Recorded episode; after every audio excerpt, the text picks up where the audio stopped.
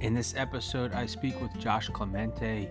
He is the co founder of Levels Health, and we get into metabolic health, uh, the need and importance of continuous glucose monitoring, and how uh, the wearables space has exploded, being able to integrate technology with health, and that they're on the forefront of being a element that can really transform you know there's devices out there that are monitoring a variety of things but to be able to track your glucose has significant impact. Historically these types of devices have been used for those in chronic states used with di- diabetes and things other chronic diseases.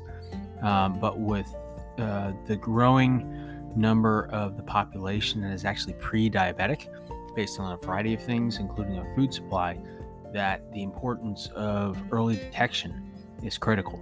And uh, not only that, in the long term, it can impact uh, the ever skyrocketing healthcare costs. Also, the fact that we don't have to be sick as we get older.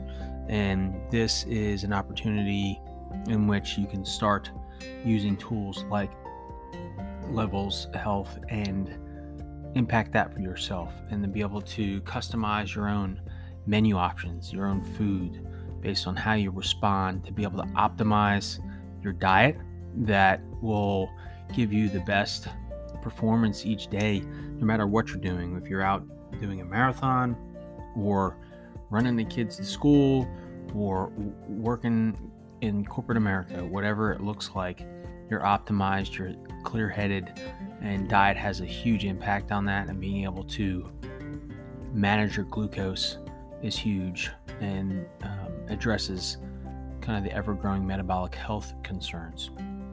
So, uh, thanks for listening. Please rate and review, share with anyone that needs to hear this. Grateful for you. Remember, be what? Be rested, be well.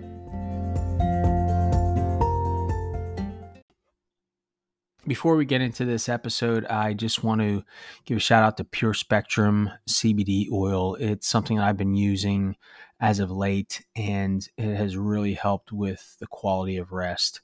It's improved my heart rate variability, it's improved my uh, deep sleep, and so I'm feeling much more refreshed, more um, vibrant when I wake up in the mornings. So I would encourage you to give it a try and use the code RRPOD if you check out purespectrumcbd.com. Thanks. Enjoy the episode. Well, with me today is uh, founder of Levels Health, Josh Clemente. And uh, Josh, welcome to the show. It's great to be here. I really appreciate you bringing me on. Yeah, um, looking forward to this conversation. It's it's um, interesting times where we live. Just not even the last three to four months, but uh, in the space of IT and wearables. I mean, my background is in IT uh, and um, been using wearables for years. And but it seems the last few years the things have really exploded to get to what I've also heard on other episodes is that personalized health, um, where it's not just a one size fits all. And it seems like you guys and levels fits right there. So I'm I'm looking forward to digging into this. Awesome. Yeah, I'm I'm very excited about it personally as well. You know, it's uh, kind of been a life changing couple of years for me in, in this respect, uh, taking more control over my own daily decisions and then ultimately realizing that this is not just a problem that I personally am experiencing. Um, and I'll, I'll, dig into specifically what I mean by that, but, but also a problem that a, a vast majority now of the population globally is experiencing. So I'm excited to, to dive in. Yeah, yeah, and you touch on something that we'll probably cover on. You know, it, things. Health is not binary, as in like you're healthy or you're not. There seems mm-hmm. to be mm-hmm. more of a continuum that's getting unpacked over the last maybe couple years, and I think you guys are right in that space.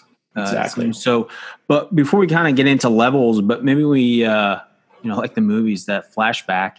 You know, how mm-hmm. you kind of started to get to this point at levels, and what was that kind of um, journey professionally and personally?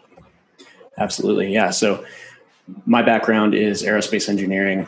I started out at SpaceX after school and was focused primarily on structural work and then ultimately uh, headed in the direction of my own personal interests, which was into life support systems development. So, uh, as the basically the last half of my career was spent uh, developing astronaut life support systems, which uh, ultimately just took Bob Behnken and uh, Doug Hurley to the International Space, Space Station in May. Wow! And so uh, that that program was kind of the defining one of my my career there at SpaceX, and introduced me to a huge amount of uh, human performance information and and sort of the cutting edge of research for uh, you know divers and astronauts and those who are constantly performing at the, the, the peak. And so that exposure actually is what led me to start to take stock of my own decisions each day and how I was optimizing my lifestyle for longevity and health span. And what I found I didn't really like, you know, I, I upon doing some inventory, I realized that I was uh, experiencing like just significant fatigue levels and just a general dissatisfaction, a disagreement between how I, you know, could perform in the gym or looked maybe aesthetically and how I felt inside. And yeah. so I think that's exactly what we're talking about. You know, we all land somewhere on this metabolic spectrum and the way that our metabolic health manifests can can be uh, visual, it can be cognitive, it can it, you know it can be the way that we feel, the way that we look, or ultimately the the long term risk factors we carry. Yeah, yeah, um, and I can relate to that to a degree. As you know, runner, been relatively conditioned, and um, on paper, you would think I'd be kind of the ideal health, and uh, but always felt like something was just off right? You just kind of know your own body enough right. to know something's not quite right, but you don't know what it is. Oh yeah, I know the feeling well. Uh, that's exactly the one I described, and uh, you know it is my experience with continuous glucose monitoring personally, which uh, it was it was very you know sort of challenging to get my hands on this technology early on, and I can explain more about what this is uh, further in the show. But yeah. my experience with this tech and, and having a closed feedback loop between my actions and the reactions that occurred that actually highlighted for me that it was my own choices that I was making each day, specifically with diet, uh, that were introducing these massive energy swings, uh, which were ultimately a function of the energy levels in my body, the glucose levels. And so, um, yeah, you know, that, that connecting the dots between how I felt and like this vague sensation of like, huh, something's off here, very qualitative, very subjective, to I now have an objective data stream and I can make choices that are like again influenced by my prior uh, data that I've gathered, which, yeah. is, which is very paradigm shifting in my opinion. So why don't we touch on the term so those listening can kind of understand what we're referring to? You, you mentioned CGM or continuous glucose monitoring. You know, what is that exactly, and where has it historically been found, or who has been using that? Absolutely. So uh, just to start off with glucose. So glucose is the primary energy source for the average modern human. So, what that means is when you consume carbohydrates, you digest them, and a molecule called glucose, which is sugar, is released into the bloodstream. And so this disperses into the body's tissues. Eventually, it enters the individual cells where it's used to power cellular function. Um, there are other macronutrients, uh, which what we call glucose. And other macronutrients include fat and uh, exogenous and endogenous ketones, which can also generate energy. And so, um, glucose being the primary molecule is the one that ultimately drives uh, our experiences, our hormonal cascade, um, our weight gain, our weight loss, basically all of our energetic processes. And that's what we call the metabolic system. So, uh, given glucose's sort of pr- primary role in metabolism, continuous glucose monitoring is a technology that was developed initially for the monitoring of those glycemic levels uh, for those with diabetes. And the reason that you have to do this is diabetes is a condition where control of glucose is, is lost. So the body tries uh, normally to maintain a very tight band of glucose, and, and we can explain kind of some of those reasons further along. But let's just say that the body tries to maintain a tight control band for glucose. And when uh, some control mechanism like insulin is lost, the, these glucose levels start to get out of control. And, um, and this is where in diabetes, you start to introduce uh, injections of insulin or other means of controlling glucose. And that's where continuous glucose monitoring initially started was as a tool for the management of diabetes. It's now getting to the point where it's it's ready for a more general wellness audience. Yeah, and so it's more of somebody who had an extreme or systemic issue where it seems like now it's things are slipping more into the general population, I'll call it, um, who can take advantage of this. Right, exactly. You know, as I mentioned, every human being is powered by glucose, essentially, and it, you know, we we at levels we're not we're not opposed to glucose and we're not anti-sugar. It's it's the fact is that we use it in all of our cellular processes. The the concern is, as we touched on at the very beginning of the show, there is a very broad spectrum of metabolic dysfunction. And typically, we kind of think of glucose problems or metabolic problems as just diabetes. But actually, there's a massive variety here, and uh, things like PCOS, sexual dysfunction, mental and cognitive dysfunction, cardiovascular disease, all these are very closely connected to, uh, to glycemic and specifically metabolic breakdown. And so, what what we're doing with continuous glucose monitoring and the, the, sort of development trajectory of the technology is it's becoming more available and therefore more useful for these the other uh, 90% of the spectrum of metabolic dysfunction that doesn't fit the category of diagnosable di- uh, diabetes and uh, beyond that not just for these sort of illness reasons but also for the optimization of personal performance and wellness rest recovery so, so the biggest levers that control glycemic control uh, and, and, insulin mechanisms are sleep, stress, diet, and exercise. And so all of these things can be improved when you have better information about how your choices are affecting you. Yeah, yeah, and that's huge because, like you were saying earlier, you know, both of us that you know how you feel, but you don't know why. And it seems like this can really kind of pinpoint and zero in that personalized wellness journey to really discover, you know, okay, I ate whatever, fill in the blank, an orange, and I'm feeling a certain way, you would think, okay, it's good for me, but it might be doing something to your body that isn't processing it. So, yeah. is that fair?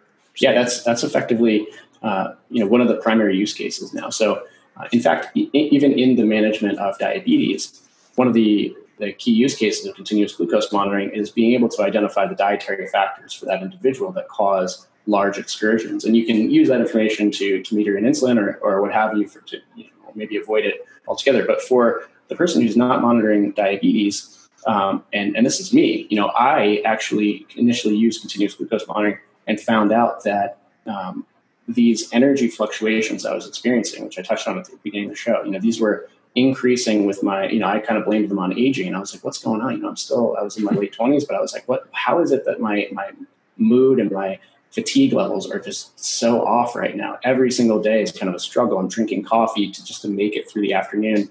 Uh, two o'clock in the afternoon is like the witching hour for me. I'm just, yeah. Kind of lolling in my seat.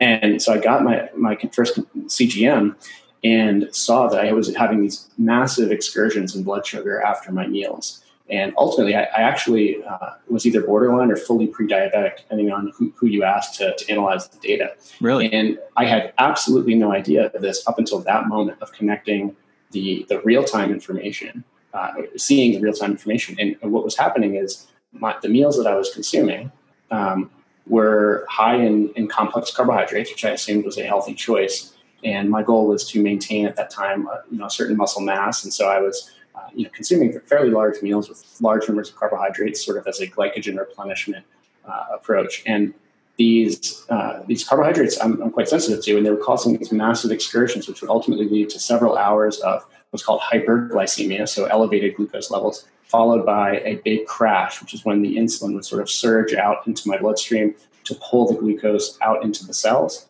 And that's when my blood sugar would, plummet. And right around that time, it's about two hours after lunch, is where I'm I'm just desperate for a coffee. I, am literally crawling my way to the cafe or whatever to get to get the next fuel surge, yeah. and you know repeat the whole cycle.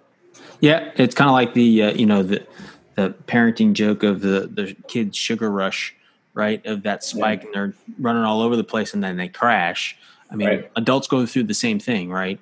Exactly. You know, we there is a huge uh, spectrum of glycemic sensitivity. And one, one of the most fascinating outcomes of the proliferation of CGM technology is that uh, we've now had several large scale studies. One was done in 2015 in Israel that showed in people without diabetes the vast individuality of glucose sensitivity. So, of your personal response or these individuals' personal response to the same foods. So I'll just drop an anecdote here, but yeah. uh, they picked out an example, which was two individuals both ate a banana and a cookie made from wheat, and they had equal and opposite responses in terms of blood sugar response to those two foods. So the point being that you you can not only have a varying amount of response to a food, but you can actually have the opposite response to someone else. So a spike or a crap, you know, a spike or a flat line, depending on whether you're more sensitive to, for example, a fruit sugar in the banana case or a grain sugar in the wheat case. And so we have uh, seen this at, at, scale in the levels program now, and, and, I personally see this all the time. You have these uh, we, we kind of in society assume that uh, glucose control is just all the same up until something breaks, right? And then now you're in the sort of diabetes management zone. But the reality is that there is a very slow progression of chronic choices that we make without information about the result. And because there's so much variation, there's no one size fits all choice yes. that we can all make, right? And so now that this leads to just it, it can be overwhelming because you're like, oh man, how am I supposed to know what I what I should do? Uh, because there's so many choices. I don't know if I can make the right one without you know some sort of unnecessary or unintended consequence. Well, the reality is that the, the choice you have to you should make should be influenced by your own data, and and so that's what we believe is that bringing more uh, real-time biowearable information, glucose, heart rate is another one that we've had for some time. This can help us influence and close the loop between choice and response.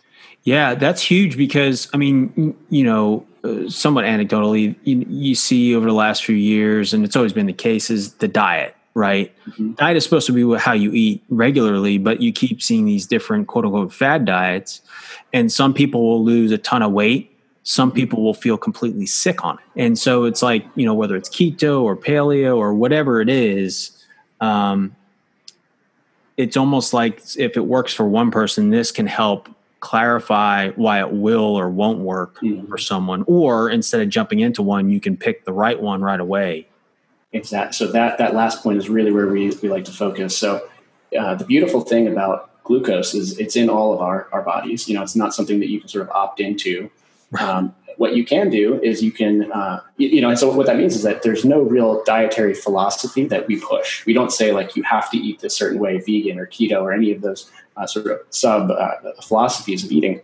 Instead, we just say whatever your philosophy is, you should ground it in data. So you can optimize a vegan diet, you can optimize a ketogenic diet, uh, both using data. It's it's very important that as we touched on those specific sensitivities that you may have you you should know that, see that, and understand that there are consequences to these these decisions, and you can just navigate around them by either uh, you know some, something as simple as taking a walk after a meal is extremely powerful in terms of controlling a large scale response, which could in- introduce inflammation and free radicals. Uh, alternatively, you could mix up your macronutrient order. So, having a nice green salad before a meal has, has been shown both in the research and in our database to have a profound effect on post meal response. All of these levers that you can that you can pull on. You know, sleep is one of the biggest factors. Yeah. You five and a half hours of sleep versus eight. You will have a completely different acute insulin res, uh, resistance, right? So the way that your body processes insulin, which uh, or so, sorry, re- responds to insulin, which helps process glucose, is dramatically affected by the the sort of rest, the sleep that you experience. And so, um, you know, that that acute stress that you get from a short night of sleep can really affect how you respond to meals. And so you should maybe navigate around that by making different dietary choices or exercise choices a day after, you know, a red eye flight, for example. And so it's, it's all very, um, you know, it, again, it, it, can sound overwhelming because there's so many variables here. But when you have real time insight, you can just make the, the decision in, in the moment with the information yeah. available. Yeah, based on that last point on the on the sleep piece, it seems like it's kind of bidirectional, right? Where your sleep is your body recovering and being able to adapt to its optimal level. So then when you enter the next day, you can receive the inputs, i.e., food, the right way. Right. Uh, but if you also sleep too little, uh, or excuse me, yeah. So uh, it just seems like they're they're cohabitating there yeah, they're sort of working in tension and in tandem almost, where uh, poor sleep means poor responses, and poor responses mean poor sleep, and it can kind of be a vicious cycle. And right. uh, you know, this is all pretty well documented, and I, I, personally have several examples where I try to, you know, I'm not much of a biohacker, but I do track my heart rate and the heart rate variability and, and glucose, and I see the effects again of of you know if I have a, kind of a heavy meal at the end of the night, I will see glucose elevations throughout the night, which correlate very closely with heart rate and and stress, which is you know heart rate variability metric. And so um, this, yeah, and, and, this can manifest as a reduced recovery score the next morning from you know from my wearable, which provides me a recovery score.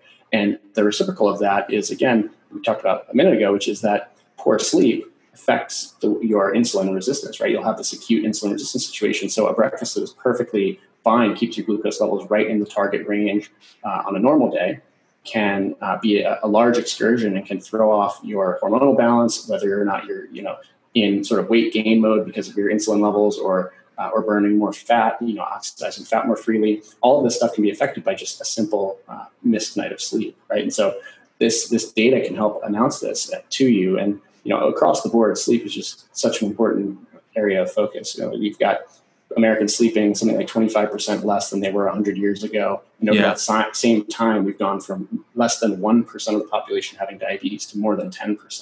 Right. So, so these metrics are moving in the same direction and in the wrong direction. And, and so we really have to focus on this recovery element, not just for metabolic health, or, well, not just for, for sleep health, but also for metabolic health. Yeah, exactly. And, you know, the word preventive comes to mind because, you know, that can cascade into a, probably four other conversations, but like the healthcare system and how it's back end loaded as we get older. And the assumption is it's because we're aging. Well, that is one reason, but based on your last point, it's a little bit on what's been happening on our food supply and things of that nature and the impact on us not being able to catch it sooner. We live this particular lifestyle and then we go over the line in a negative way that can't be reversed. Right and it seems like this is going to be able to catch it much sooner so you can regardless of whether it's your 25 or 45 mm-hmm. you know you can make that adjustment now. Percent yeah. You know it's it's interesting here to, to what you just mentioned there. Uh, there are some promising studies in particular our, friends over at Virta Health uh, showed you may have heard in 2018 they showed some initial results uh, on the, the reversal of type 2 diabetes using a ketogenic diet without uh, pharmaceutical intervention. They were able to get off insulin and all these other meds. So there are some very promising, uh, and, and, actually, they by the way, those those results have been maintained now. I think for three years straight. So the uh, the reversal is sustainable, and that's really fascinating because it shows that this dietary lever that we can pull on it can can both work on the preventative and the, the, the uh, reversal directions. Yeah. But um, but yeah, I mean, it's a totally great point. There there is no I, don't think there's anything to the argument that we're just going to get sick as we get older. You know, we have yeah. tons of information from blue zones and, and areas around the world where people are healthy and cognitively sharp all the way into, you know, 100 years old and plus.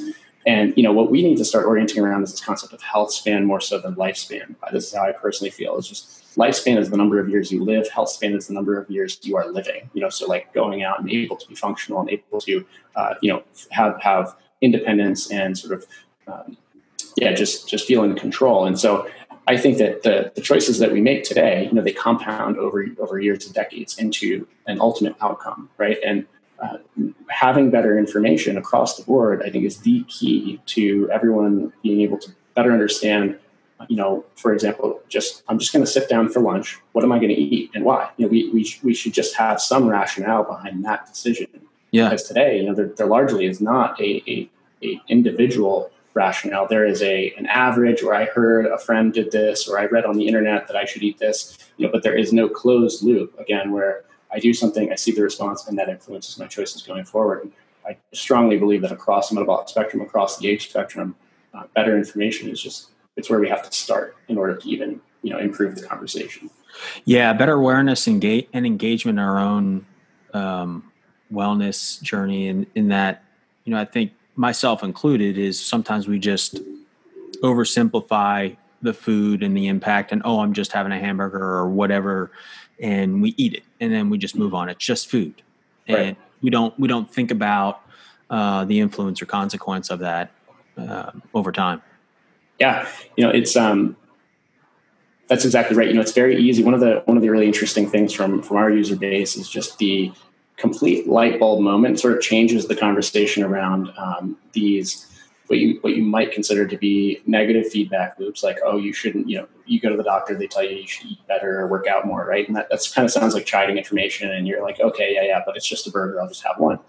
Now we're seeing that people will eat that burger and they'll see a very large sustained completely out of family results. So their glucose levels are they, they explode they sustain very high you know long durations they come crashing down people start to use this interoception where they start to you know sort of perceive the way they feel and connect it now to real information.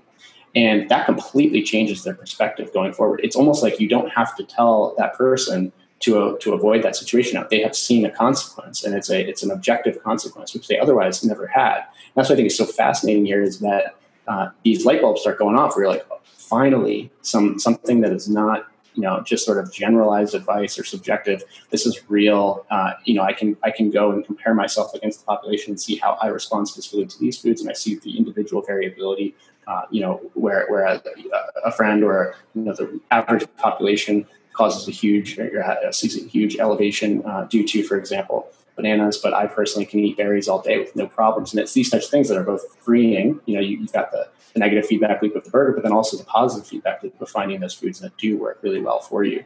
And so it, it kind of just like paints in the picture of what, where should I look, you know, to to make better choices.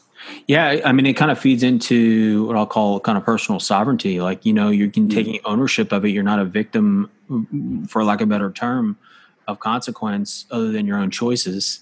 Uh, but you're you're now better equipped with the information to make those better choices because exactly. you can see the consequence, or you can link. You know, think seems like uh, again myself included at one point was you'd eat something, you'd feel a certain way, and you know you shouldn't feel that way after it but you just accept it as oh that's how i respond to it like right. dairy and you feel bloated mm-hmm. right but really you shouldn't be feeling like that after you eat food you should mm-hmm. feel nourished and, and replenished and some semblance of energy not either bloated or like you were saying your personal example the you know two hour later crash we kind of taken that as the cultural norm yeah yeah you know it's what's even you know go, goes to this whole complexity and makes it even more interesting is there are choices that people are making every day that they have been um, sort of influenced to make because they believe them to be the healthier choice. That because of this personal variability metric, could be actively working against their goals.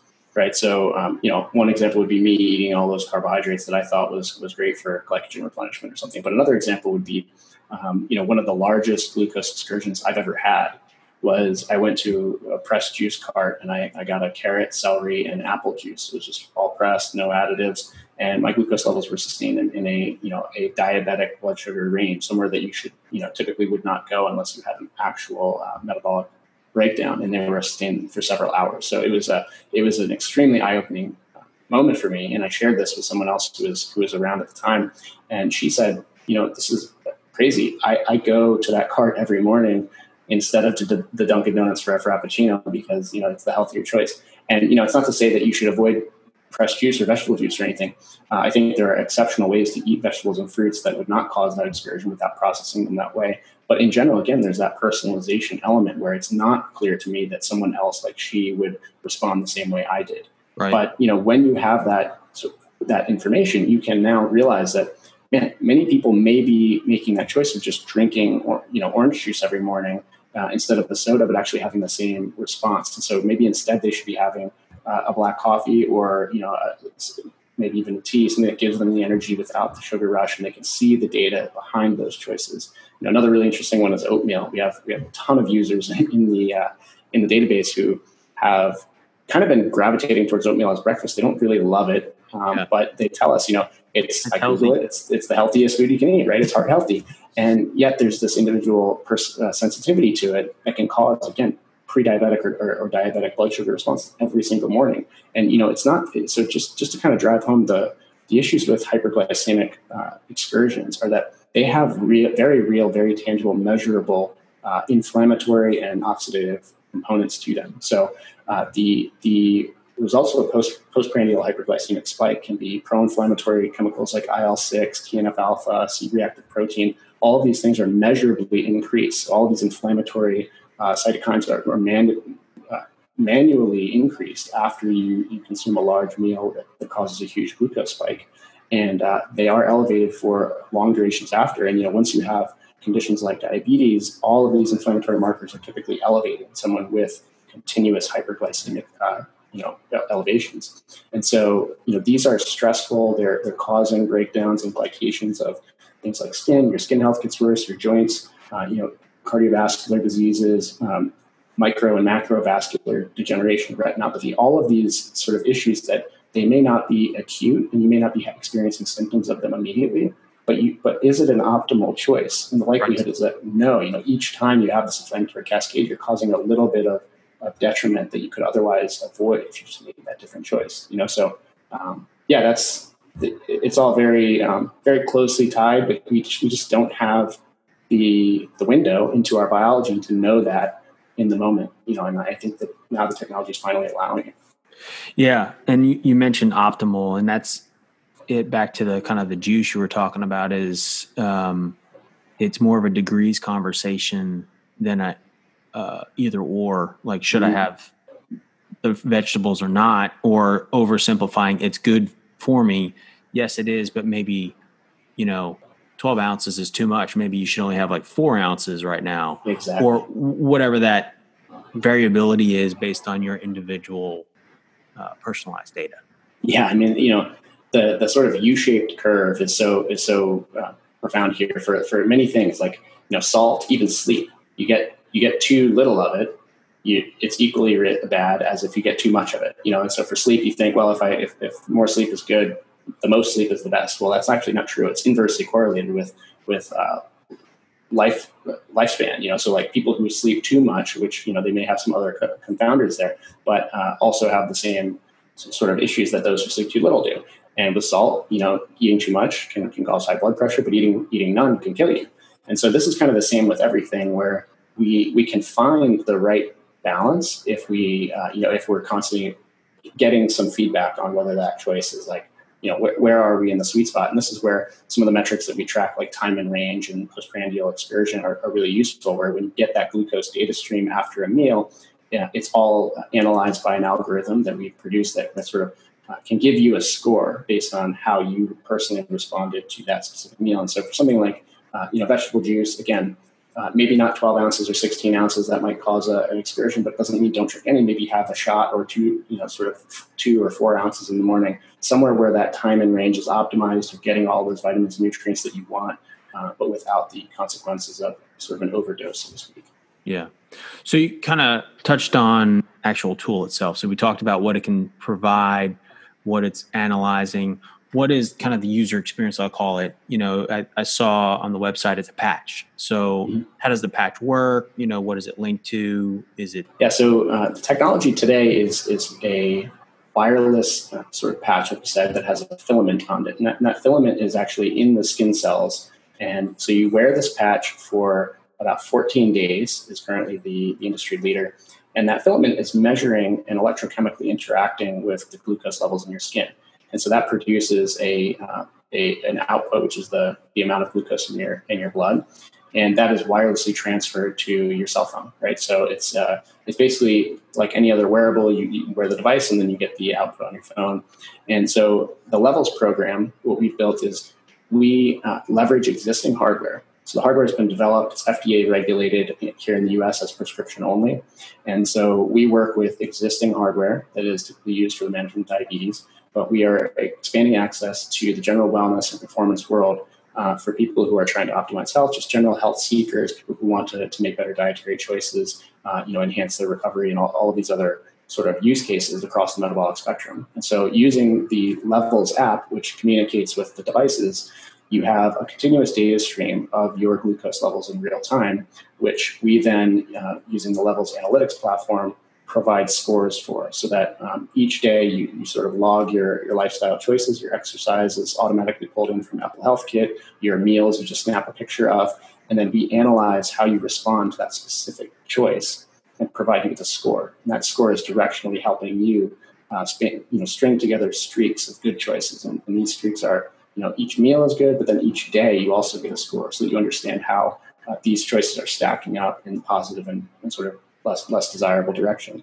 So over time, you, you streak these together, and um, you know over the, the, course of our 28 day program, you get a good understanding of where you are uh, you know doing well and where there's room for optimization, and you can see you know with our reporting the way that you've improved across the 28 days, and then you, you take that information and um, and you can check in with us regularly. You know we, we we have about 25 to 30 percent of our users choose to just monitor continuously because they realize that this closed feedback loop is so valuable and uh, it almost feels like you know voluntarily giving up your smartphone would have you know in 2011 once once you have the data stream it's like oh, i can't get rid of this thing. So um, yeah it's, that's kind of the, the gist of, of how the program works. And happy to dig into okay. any of those details. Yeah so w- when you say the patch you mentioned how it connects. So is it breaking the skin or is it uh, like yeah, a, so yeah, it's um, it's a called minimally minimally invasive. So uh, the filament does break the skin. It's very flexible, and you, you just wear it continuously on the arm. And uh, so the kind of comparison here would be in order to get your glucose level at home, you, you have to use the only other technology is a finger prick uh, blood sugar monitor, which we've probably all seen. You use a lancet, you kind of prick your finger, you get some blood, and push it out onto a onto a test strip, and so that gives you a single data point. And with this uh, filament style electrochemical sensor, it has a much smaller filament. It is not actually in the bloodstream. It's in what's called the interstitial fluid, which is in between the skin cells and the arm. And uh, it's that single that single filament, and you wear it continuously for 14 days. And um, so, so it's much less invasive than just your standard like single point measurement finger stick. But okay. it is it is regulated as a medical device as it does break the skin there. Okay. And then you said it's um, based off of existing hardware already approved. Um, but can anybody sign up or or get this access to it right yet? So uh, right now we're in beta mode, and, and, beta mode we are we are very interested in optimizing our algorithms to help people ensure that they are getting the most actionability out of the data, right?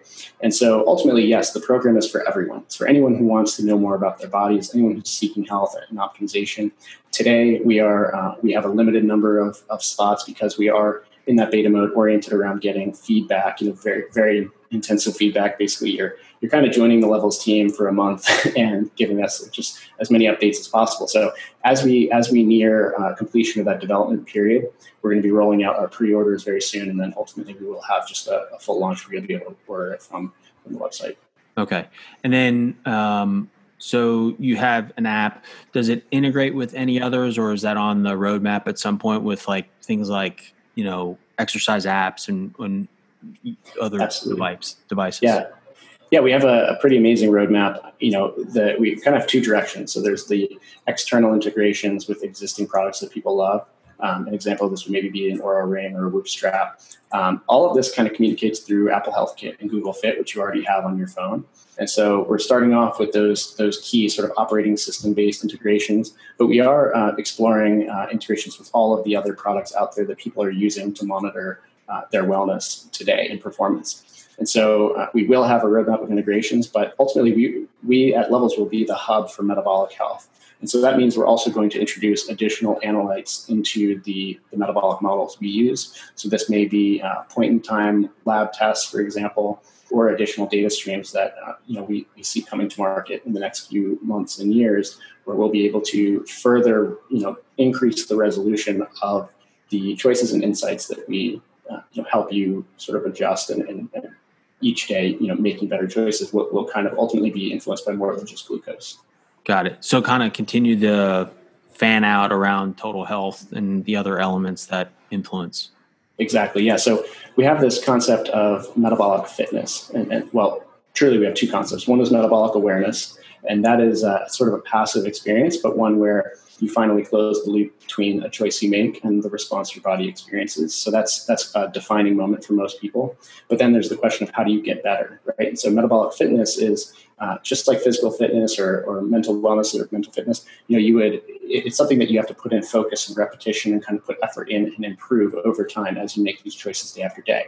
And so we we are striving for metabolic fitness and it's certainly true that glucose is an extremely important metric and one that the majority of the world, frankly, can, can benefit from optimizing. But, but we don't want to just be a local optimizer where we only care about one data stream. The reality is the body is uh, it's a very complicated wet chemistry set, right? And so there's a lot yep, going exactly. on there. and the more we can measure, the, the more we can manage. Yeah. yeah. so you know, as we as more of this technology becomes available in the real time data monitoring, which of course this is you know glucose is just the first we'll, we'll be incorporating all of that into our models. Very cool. Yeah, this is just, I think it's just so, so awesome that we're able to do this. Like you mentioned, walking chemistry set, I say that all the time. Oh, yeah. Um, and just because we're just so unique and, we, you know, I've made the joke at a simple level is, you know, one of my parents might not respond well to garlic, but I have no problem, you know, like mm. those silly little things. It's like the same thing is across everything we do. And mm-hmm. uh, the idea of a one size fits all is a flawed model. Um, you can definitely cluster people into groups mm-hmm. um, and draw correlation, which I'm sure part of the data set is exactly that to better respond at scale. Right. But at the same time, um, we're individuals in many levels. Yeah, you know, it's. I think the the more nuance we can bring to the conversation, the better our, our insights can be. And so, you know, we use these extremely blunt instruments like uh, glycemic index, right? The glycemic index is normalized across the entire population. And someone may, it may be true that if you drink pure glucose, it will have the highest glycemic response for everyone of any food they can consume. But the question is, how high is does your glucose go versus mine? And that is completely lost in the glycemic index. There is no absolute value that you can you can orient yourself around. I might be a five, you might be an eight.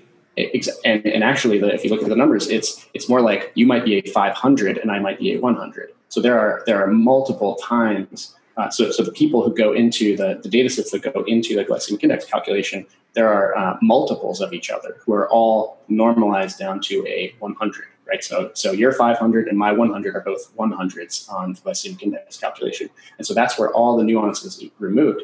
Uh, you know, and so it's not true that we all experience the same response, and that's not the intention of the glycemic index, but it's the way that it is currently used in society.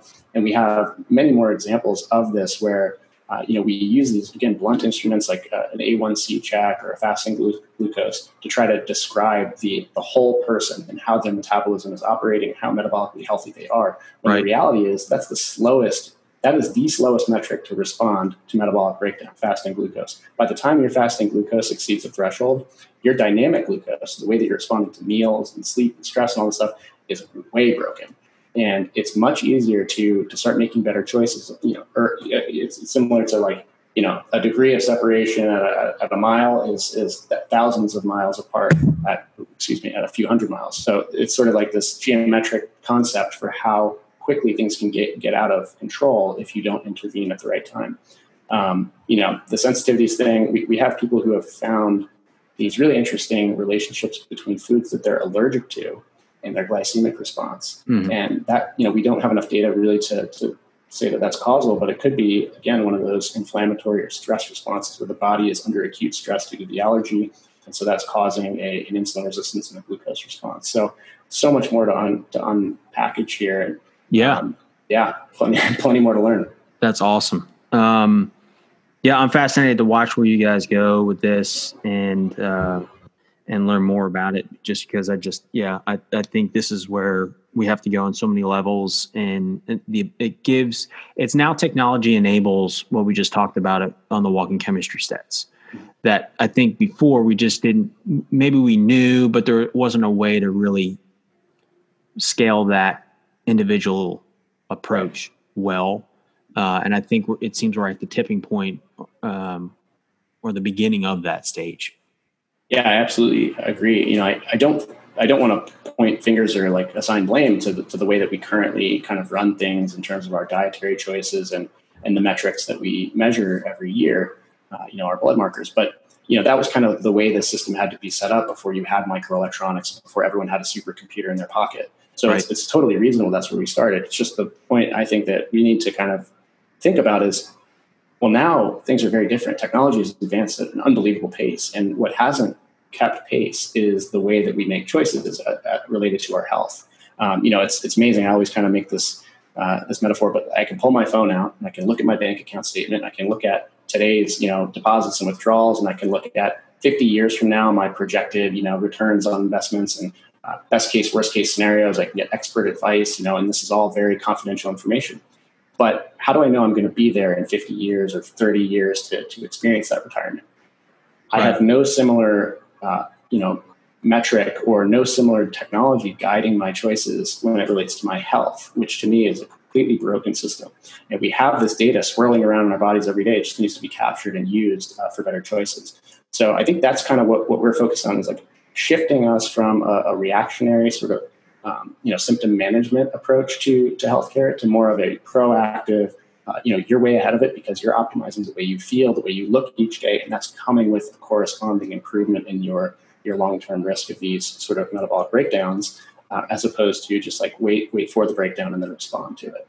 Yeah and it seems like you're equipping people to make better decisions and help create those better habits that in many t- cases we may all know we need to make, but we don't know the what and the why behind it. And it seems like that's what this will help equip those folks with. Yeah, I think so. You know, the the, the beauty again is uh, that metabolic awareness, seeing things happen in real time. Like when your body speaks to you, you listen. Like people just they don't really push back against against that data source. Um, but then you also get this beautiful accountability component where uh, when you have this device on and you start once you have explored all the kind of different sensitivities you have uh, and you understand what's going to happen now you know that if i you know if i make that choice that i know will be detrimental i'm going to have to see the data it's going to, i'm going to have to face the music and face myself and so we, we have like a ton of, of anecdotes where people just voluntarily tell us you know last night my whole my whole company went out for ice cream and you know i'm on this diet and I just didn't even want it because I had the data, the, the data stream. And I just like knew I'd have to see the giant spike and I knew that my sleep would be bad because of it. And, and it's like, thank you. Like this has completely changed the way I look at, at that type of choice. And so, um, you know, it's really fascinating. I'm one of those people, you know, I, I used to have like a really out of control candy addiction. Uh, I, I, didn't, I wasn't overweight. And so I didn't have that like that consequence feedback loop where like my, the scale was going up in the bathroom. Instead I was, uh, you know, I, I was just experiencing like probably under the under the radar metabolic breakdown. And so I haven't touched candy like literally in, in two years ever since I started using CGM. And it was not a moment where I was like, oh, I'm, you know, I'm going to make this extremely challenging cold turkey decision. It just completely, the possibility ceased to exist when I saw how I responded to brown rice. it was just like, man, I there's no way sugar, you know, candy's going to come back into my life. And so yeah. that's the type of thing that I think this enables.